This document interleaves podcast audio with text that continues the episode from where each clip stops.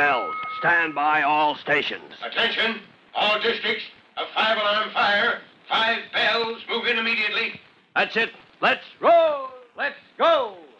Firefighters.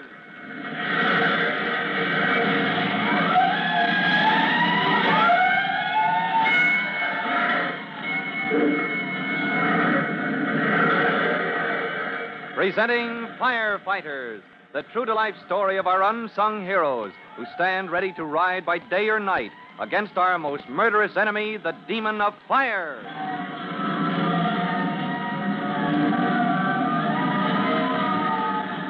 In just a minute, we'll meet Tim Collins on his way home from duty after a day that has seen Chief Cody set the forces of law and order on the trail of a salesman who is distributing substandard electrical equipment to innocent buyers.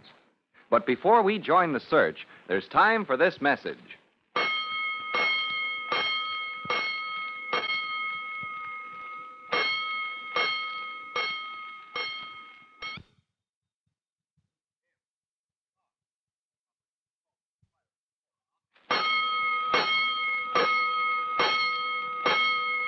Let's go, firefighters.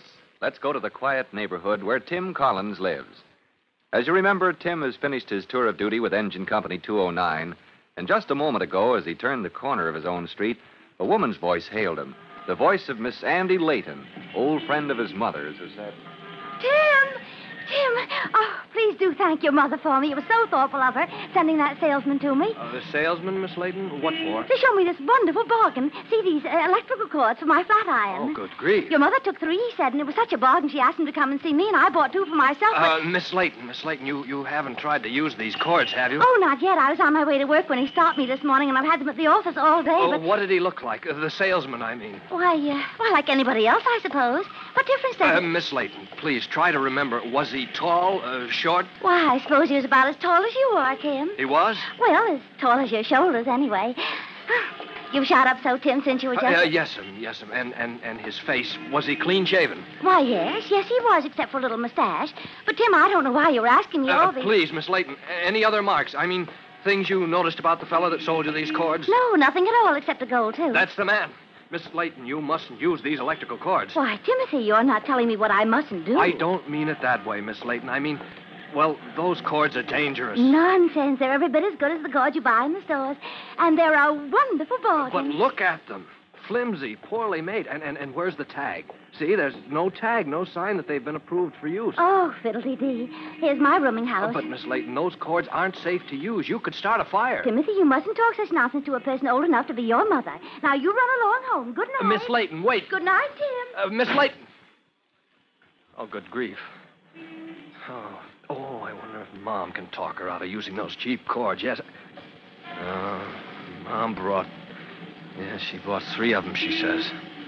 Now my own house is in danger.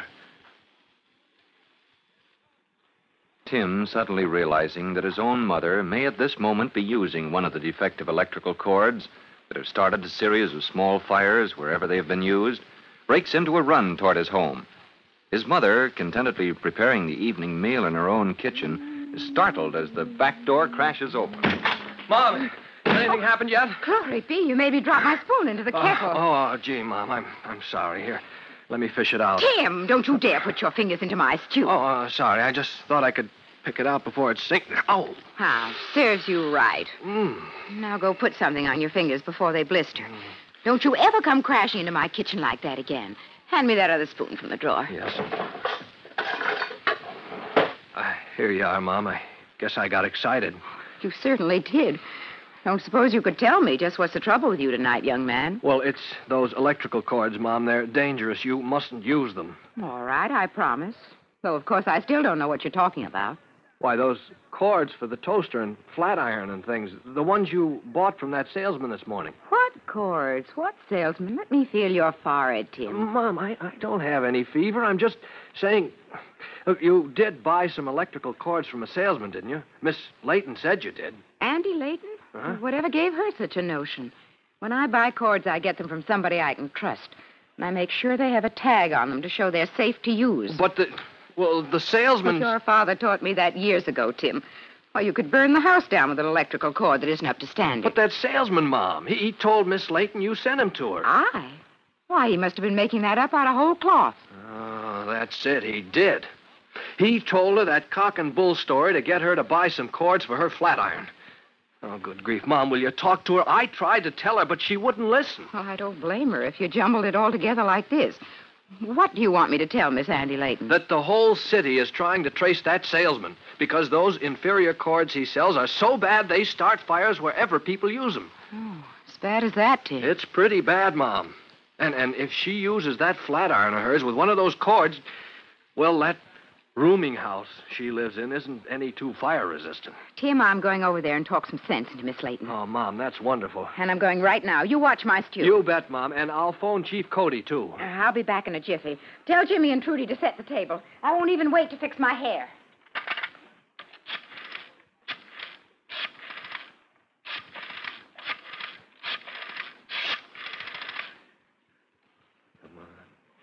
Come on. Hello. Hello, Glover. Is Chief Cody still at headquarters? Fine, let me talk to him. Huh? Uh, this is Private Collins, Company 209. Okay, I'll hold the line. Uh, Chief Cody? Yes, sir, this is Collins. Yes, sir, I've got a line on that salesman you're looking for. Yes, sir, I know it's the one. A, a neighbor of ours bought some of those electrical cords from him this morning. Her description fits right down to a T. Huh? You want to talk to her? Yes, sir. We'll expect you. I'll take you to meet her.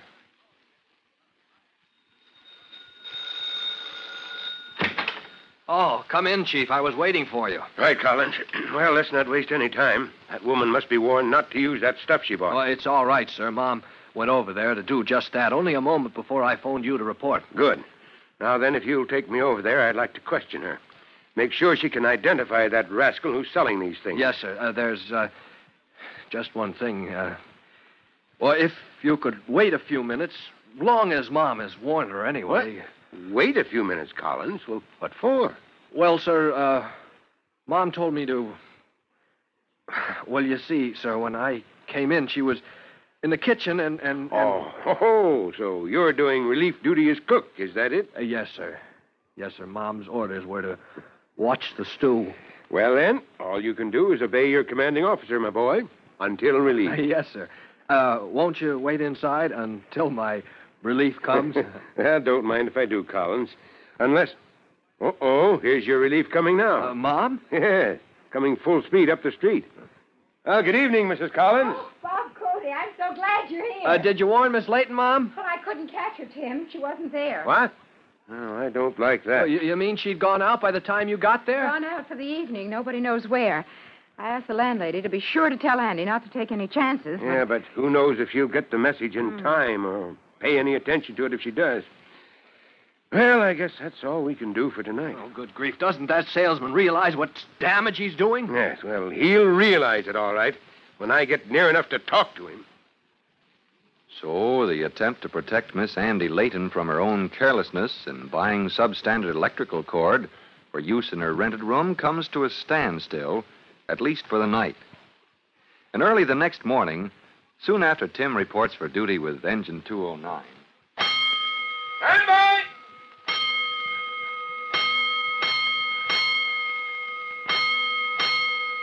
One thirty-two, Temple and Cedar, first due. Oh, good grief. Temple and Cedar. That's my own street corner. All clear back there. All clear. Come on, step on it, Gonigal. Give me a lift home. Let's go.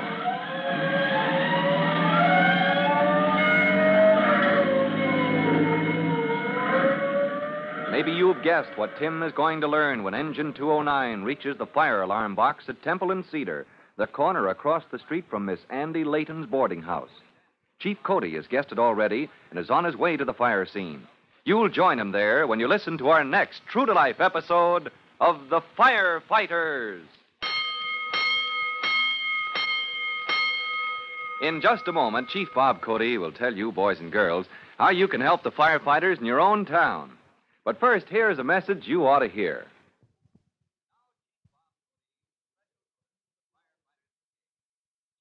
And now, Chief Bob Cody with a special notice for the Firefighters Brigade. Chief Cody. Hello, boys and girls. This is your friend, Chief Cody. And today I'd like to review our brigade list of common fire causes. I'll get that notebook of yours out and let's check against my master copy right here. First, we listed matches and smoking.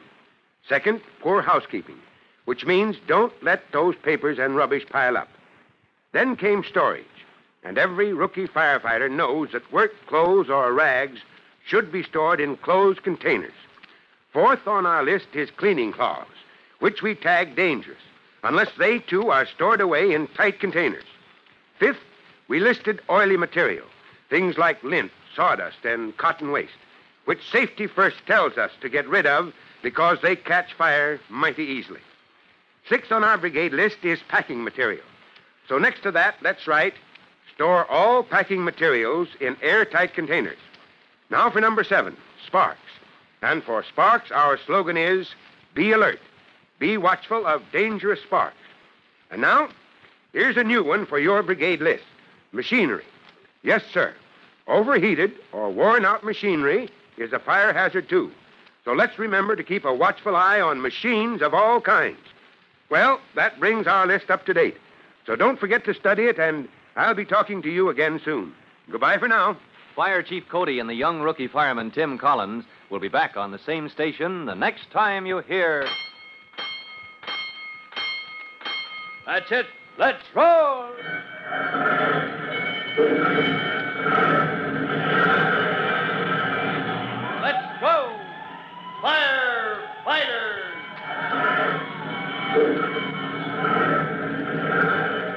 Firefighters is a copyrighted feature of William F. Holland Productions.